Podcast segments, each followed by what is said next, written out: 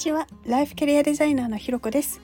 このチャンネルは自分を主語に人生をデザインするをテーマにキャリアコンサルティングやコーチングを行っているライフキャリアデザイナーのひろこが日常の中で思ったこと、感じたこと、自分らしく前に進むためのあれこれをお話ししています。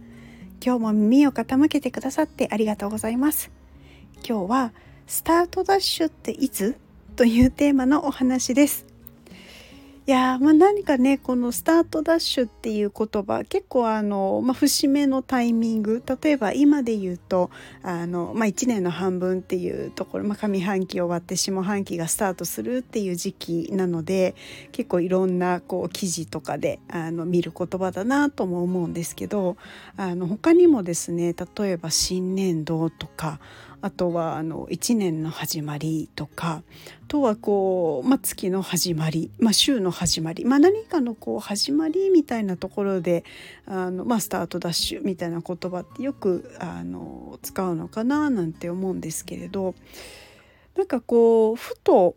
思った時にですね、本当にはあのそういう節目の時だけに使う言葉なのかななんていうことをちょっと疑問に思ったんですよね。っていうのも、今まで私もですね、こう何の疑いもなくあの、まあ、記事読んだりとか、まあ、本読んだり、まあ、自分でもそのスタートダッシュスタートダッシュみたいに使う時にはあの割とこう、まあ、何かそういうね節目のタイミングだったりしてたんですけれど、なんかよくよく考えてみると、なんかちょ、ちょっと違うんじゃないかなみたいなことを思ったんですよね。っていうのもあのスタートダッシュのそもそもって、まあ、要は始めてその勢いでまずとりあえずガーッとやってみるみたいな、そんなあの意味合いじゃないですか。でそれって何もこう、例えばじゃあ月の始まりとか、半年のこの下半期と上半期の切り替わるタイミングとか、いちねんの始まりみたいな時だけじゃなくって、他にももっともっといろんなタイミングってあると思うんですよね。なのでなんかこう時期的にその言葉がすごい目に留まるっていうのもなんか不思議な感じがすごいしていて、でやっぱりこうスタートをするで、じゃあいつなの、そのガーってやるタイミングっていつなのって言った時に、私としてはですね、あのよしこれやろうって思ったそのタイミングだと思うんですよね。例えばこうよし明日からダイエットするぞみたいな時であれば、その瞬間がもうあのスタートダッシュする時だと思うんですけれど、あのじゃあ明日からダイエットするぞってあの思ったけれども、実際スタートダッシュ切るのは来週みたいな、なんかそんな目標の目標っていうのかな、なんかこうそんな始まり方ってあんまないじゃないですか。まあ、もちろんね、よし明日からダイエットするぞみたいになっているけど、なんとなくやっぱりちょっと今日はいいや、明日で明日でみたいになってしまうってことはもちろんあるんですけど、そうではなくて、よしやるぞって決めた決めたのにいっしゅうかんごみたいな、なんかそういっしゅうかん、まあいっかげつとか、なんかそういうことってあんまりないよなと思って、でもしそれをやってしまうと、じゃあどうなるかっていうと、やっぱり何かをやろうと思った時って、そのよし始めるぞって思った時が一番こう熱量が高くて、モチベーションも一番高い時なので、その時に始めるっていうのは一番いいと思うんですけど、よしじゃあ来週から来月から半年後からみたいになった時に、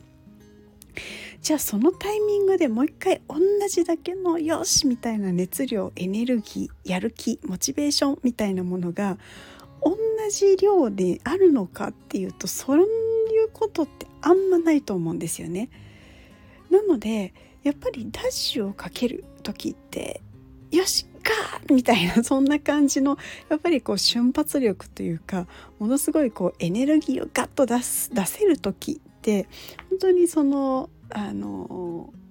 今だみたいな、そのタイミングだけだと思うんですよね。走る時もやっぱりその短距離走とかで、よし用意スタートドンみたいな時にガッとこうあの勢いで出れたりするけれども、でもそずっとその勢いが続いてるわけではなくて、やっぱり少し時間が経って経ってくるとちょっとこうスピードも緩やかになったりで、もしくはその何ですかね、こう長距離に走っていくのであれば、その長距離の長さに合わせてペース配分をしながらやっていく。だけどスタートの時にはしっかりエネルギーを使ってまず前に出していくっていうような感じだと思うので、やっぱりこうスタートダッシュするタイミングってじゃあいつなのっていう話になると、もうやろうって思ったその瞬間っていうことだと思うので、何かこう節目の時じゃないととか、なんかこう霧のいい時っていう話でもないのかななんていうことをちょっと思いましたっていうお話でした。ということでですね、今日はあのスタートダッシュっていつっていうのをテーマにお話ししました。なんかね、ちょっとこうまとまりもなくあのだらだらとお話ししてしまったかななんていうところもあるんですけれど、まあそれでもですね、ここまで聞いてくださったことに感謝です。ありがとうございます。いいね、コメント、レター、フォローいただけるととっても励みになります。よろしくお願いします。それではまた次回お会いしましょう。